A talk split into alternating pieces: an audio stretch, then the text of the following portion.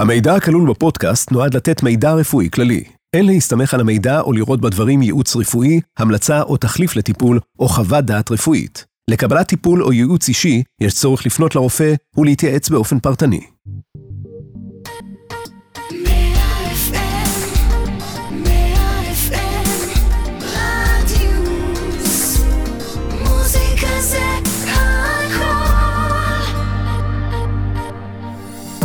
דוקטור תציל אותי, פודקאסט על רפואה טבעית.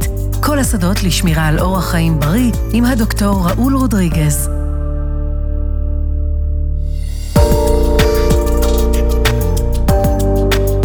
שלום לכם, אתם מאזינים לפודקאסט דוקטור תציל אותי, כאן ברדיוס 100 FM.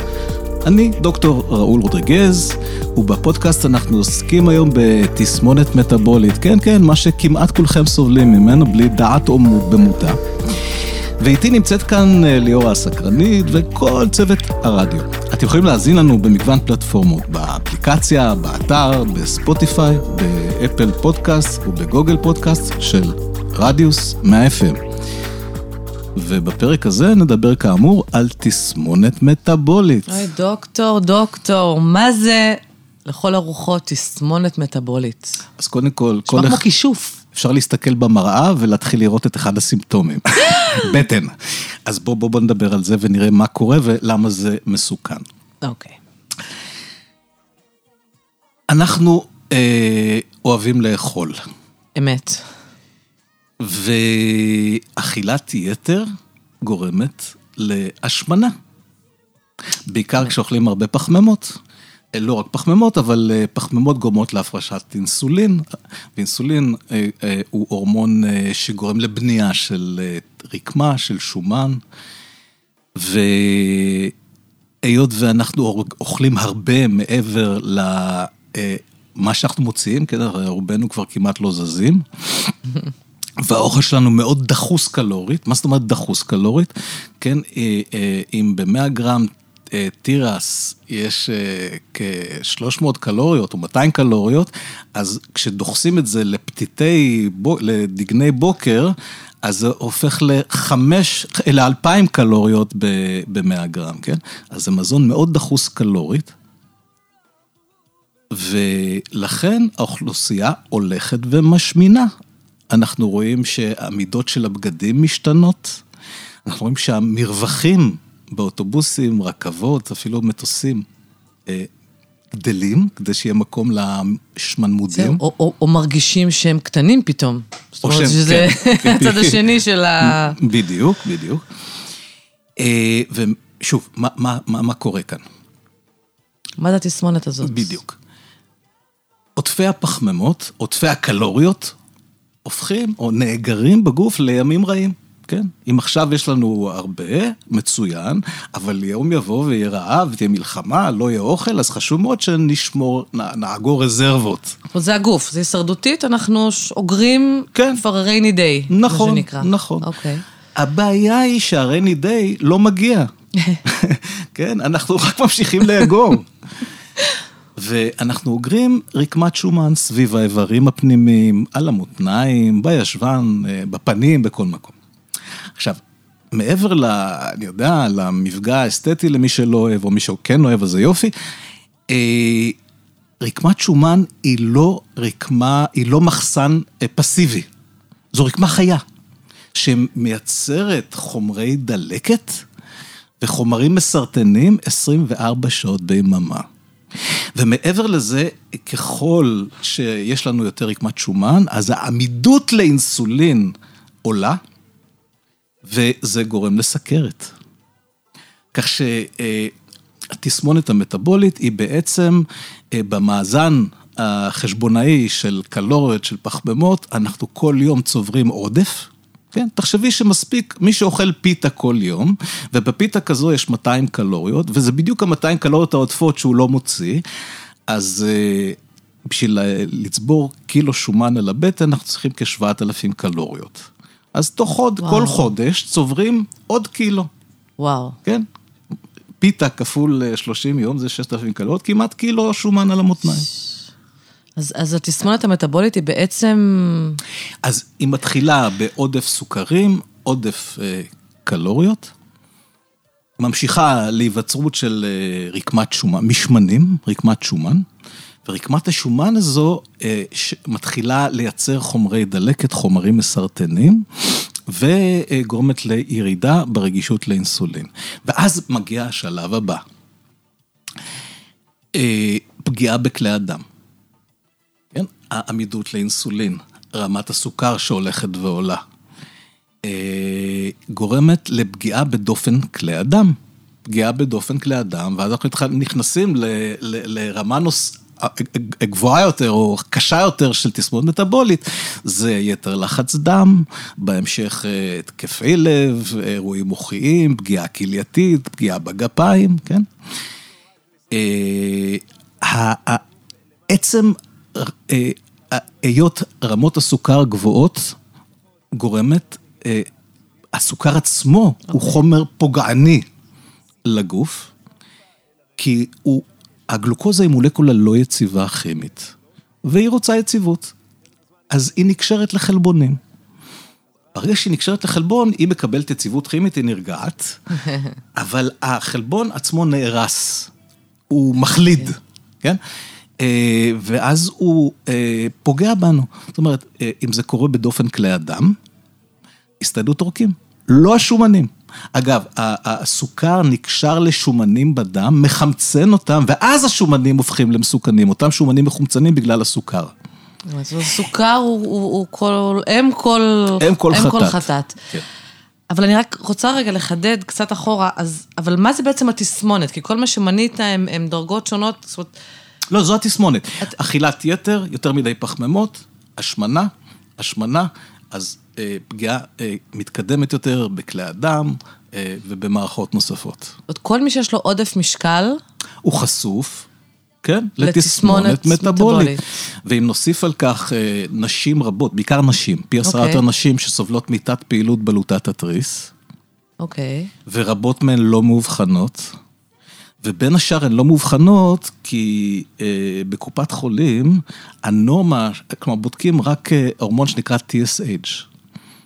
זה הורמון שמופרש מיותר את המוח, ודוחף את בלוטת התיירויד לעבוד יותר. תיירויד סטימולטינג הורמון, TSH. עכשיו, הנורמה בקופת חולים בין 0.5 ל-5.5, אבל הנורמה האמיתית היא 0.5 ל-2.5, וגם ככל שהשנים חולפות, הקשר בין רמת ה-TSH לבאמת תפקוד התיירויד, הוא כבר לא כל כך ישיר. אז הרבה נשים שסובלות מתת פעילות בלוטת התריס, ולכן הן משמינות, וקר להן, והצירות, והעייפות, וכן הלאה, פשוט לא מובחנות, כי בקופת חולים לא מגיעים לאבחונם, בגלל מיסקונספציה.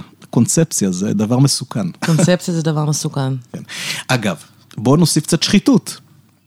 בשנות ה-60, התחילו להתפרסם המחקרים הראשונים שמעידים על כך שסוכר הוא זה שגורם להסתעדות עורקים, לפגיעה בכלי הדם.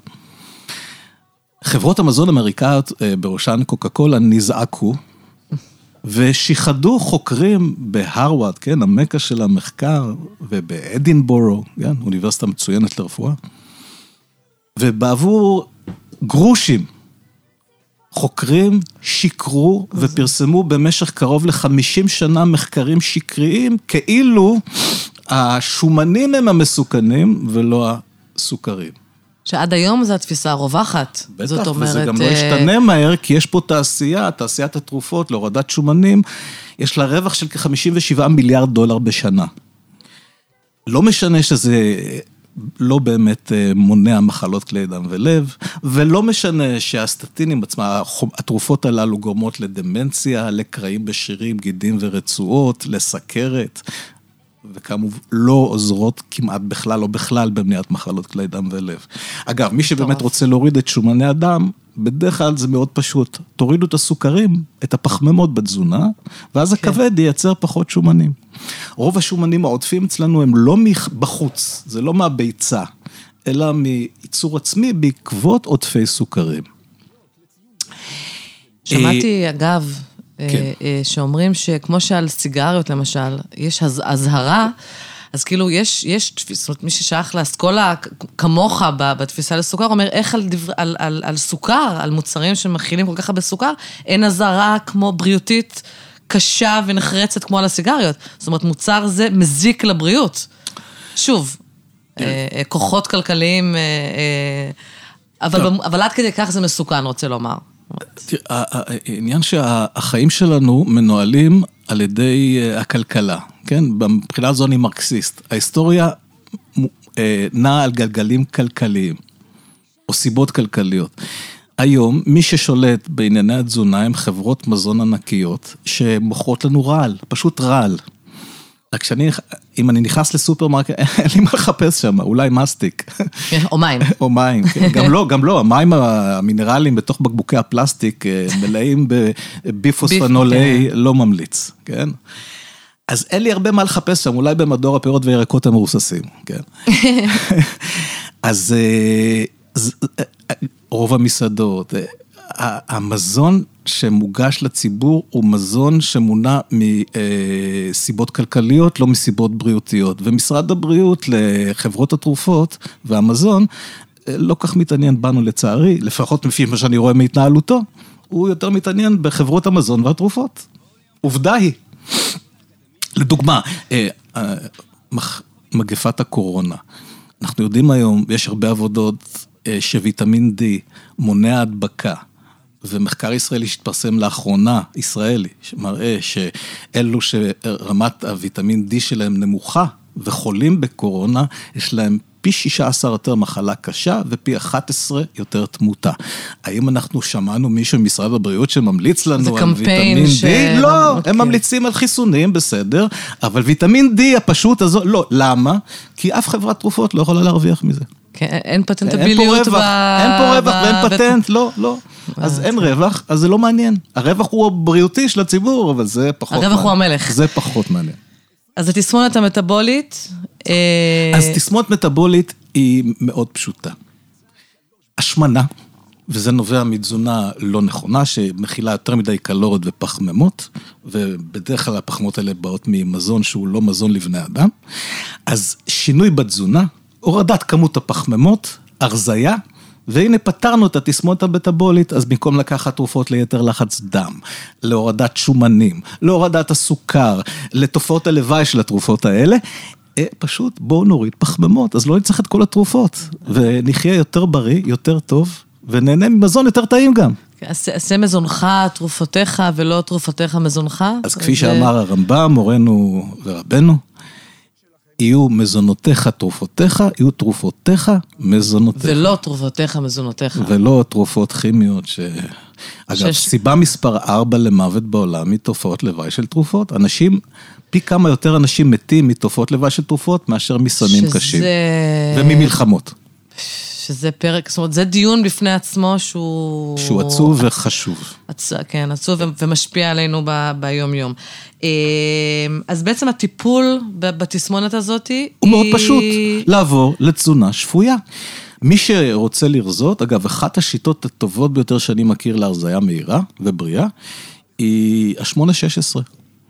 אוכלים 8 שעות ביום, רצוי שזה יהיה בבוקר, אבל לא כל אחד יכול. ו-16 שעות לא אוכלים, אפשר לשתות מים, קפה, תה, בלי סוכר כמובן, לא לאכול שום דבר שיש בו קלוריות, כלומר לא לאכול, ואנשים מרזים בצורה מאוד מהירה. שזה הפוך למה שאתם מדברים, המון ארוחות קטנות, כל שעתיים, כל 3. אם זה עובד למישהו, עד רבה, אבל מניסיוני כרב בתחום הזה, אני רואה אנשים שיורדים 30 ו-50 קילו בקלות, ומהר. זה ש8 שעות אוכלים? 8-16, ומתרגלים לזה די מהר. ו-16 שעות שמים, וב-8 שעות שאוכלים אפשר לאכול גם נכון. לנפש. אז יש לנו באמת שתי אפשרויות. האחת, לעבור לתזונה שפויה, לצמצם בפחמימות, לרזות ולהיות בריאים. אופציה שנייה, זה להיות לקוח של קופת חולים. וחברות תרופות, וחברות מזון מהיר. ולאסוף עוד תרופה, ועוד תרופה, ועוד תרופה, ועוד תופעות לוואי, ותרופת תופעות לוואי, וכן הלאה. אז אני ממליץ על הכיוון הבריא והטבעי. הבנתי שזה פחות המלצה. מה השכיחות של התסמונת הזו באוכלוסייה? כי אם לשפוט רק על פי מגמת השמנה, או מגפת ההשמנה, היא די פושה... אז כל מי שה-BMI שלו הוא מעל הנורמה כבר נכנס לעולם התסמונת המטבולית. כל מי שהמשקל שלו גבוה, הוא שם. BMI זה מדד אגב אבסולוטי? או שהוא תלוי מיקום גיאוגרפי, טרנדים? אבסולוטי, אבסולוטי. אז BMI מעל 30, כבר האדם נמצא בתסמונת מטבולית. בגדול, אם הגובה שלך הוא X, אז המשקל צריך להיות X פחות 100. זה המקסימום. זה הכלל אצבע ל... בגדול, כן. עדיף אפילו 5 עד 10 קילו פחות, כן? אבל תלוי במבנה, תלוי באדם, תלוי בגיל. אצל צעירים עדיף שזה יהיה אפילו 10 קילוגרם פחות מה... X פחות 100, כן? אז אם אנחנו שוקלים, נאמר, אם הגובה שלנו 1.70 מטר, או בואו, 1.80 מטר, אז פחות 100, זה 80 קילו, ואם אתה צעיר, עדיף שתשקול 75 או 70 קילו. מבוגרים יותר, עד 80. אוקיי. ואז נחיה עד 120 כ-20. אז רוב האוכלוסייה נמצאת במחוזות התסמונת המטבולית. מי ששקוע בתסמונת המטבולית זה כל אלו שיש להם סכרת טייפ 2, כן? הם כבר שם. אוקיי. בעומק. וכ-14% מהאוכלוסייה בארץ לוקה בסכרת סוג 2, ועוד כ-10% או יותר לא יודעים שהם בפרסכרת.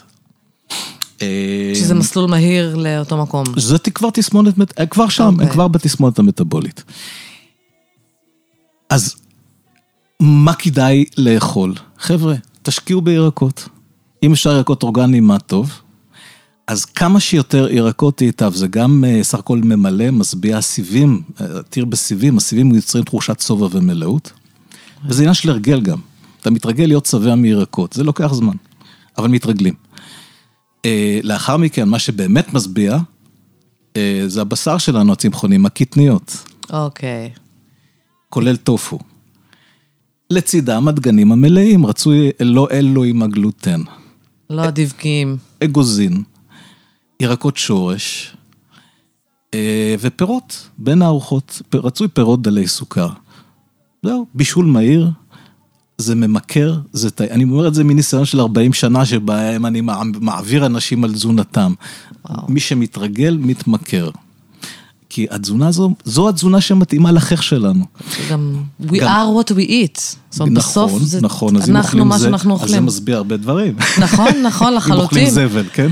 אגב, דוקטור, זאת אומרת, אנחנו תמיד מקשרים את זה להשמנה, כל השיחה הזו, אבל יכול להיות גם מישהו שהוא רזה, ויש לו תסמונת מטבולית? זאת אומרת, הוא רזה, גנטית, אך הוא ניזון מג'אנק, לא, הוא לא בתסמונת מטבולית. אוקיי, זה משהו אחר? תסמונת מטבולית קשורה בעודף קלוריות פחמימות, השמנה, וכל שנלווה לתהליך ההשמנה והחשיפה לעודף סוכרים ופחמימות. וההשלכות של זה בעצם על הגוף. אז סכרת, מחלות כלי דם ולב, פגיעה בעיניים, במוח, במפרקים.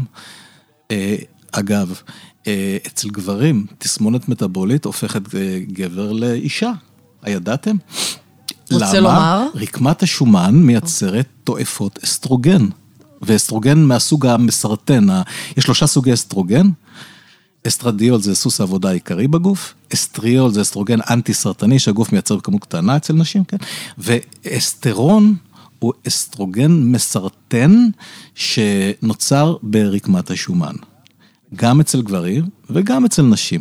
עכשיו, אגב, תראו שכשגברים משמינים, אז המבנה גוף להם נהיה נשי, כן? הסילואט הנשית, ציצים, כן? שדיים. ישבן יותר. ואסטרוגן מרקיע על השחקים. אז אני תמיד בודק את רמות האסטרוגן אצל הגברים, ואם צריך אני גם מוריד את האסטרוגן, אפשר לעשות את זה. אבל אחת הצורות הטובות להימנע מעודפי אסטרוגן אצל גברים, זה להישאר רזים. למפרע בדיוק. זאת אומרת, למנוע זה הטיפול הכי טוב בסוף. מניעה היא אם הרפואה. אגב, אני חייב לסיים כאן, בסיפור על חכמי חלם הכה ידועים וחכמים. ובכן, בצד מזרח של העיר חלם, העיר החשובה, היה קניון, כן? ודי. וזה מנע תנועה לכיוון ההוא. ישבו חכמי חלם, חשבו מה לעשות, והגיעו למסקנה, צריך לבנות גשר. בנו גשר, אבל התקציב נגמר 10 מטרים לפני סוף הגשר. אבל גשר כל כך יפה, ומודרני וחדש, תושבי חלם לא רצו לוותר עליו, והתחילו לנסוע.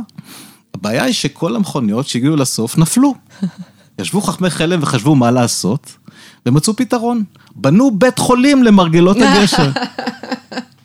ככה, זה נשמע מטומטם, נכון? אבל ככה אנחנו חיים. ככה, במקום להשקיע במניעת מחלות, אנחנו מטפלים כבר אחרי שהשריפה שרפה את כל המדבן, כן?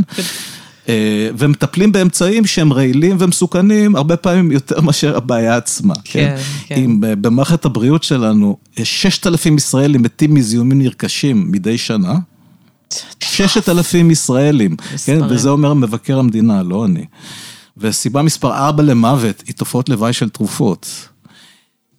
כן, ולפי הבריטיש מדיקל ג'ורנל, מאמר מערכת, סיבה מספר 3 למוות בעולם, היא טעויות של רופאים. אז כדאי למנוע את הביקור במערכת הזו, פשוט תישארו רזים ותאכלו בריא. אז לבריאות, ושמחתי, אני מקווה שעזרתי. לי עזרת מאוד. עד כאן הפרק הזה. תודה רבה שהזנתם לנו. אתם מוזמנים להאזין לכל הפרקים בסדרת דוקטור תציל אותי, במגוון הפלטפורמות, באפליקציה, באתר, בספוטיפיי, באפל פודקאסט, בגוגל פודקאסט של רדיוס 100 FM. אנחנו מעדכנים והתקנו כל אימת שעולה פרק חדש, בפייסבוק ובאינסטגרם של רדיוס 100 FM. ותודה רבה לך ליאורה הסקרנית, ותודה לכל הצוות שלנו כאן באולפן. אני דוקטור ראול רודריגז, שמחתי לעזוב, אני מקווה שתרמתי קצת לבריאות שלכם. המון המון תודה דוקטור, המרתק. לבריאות.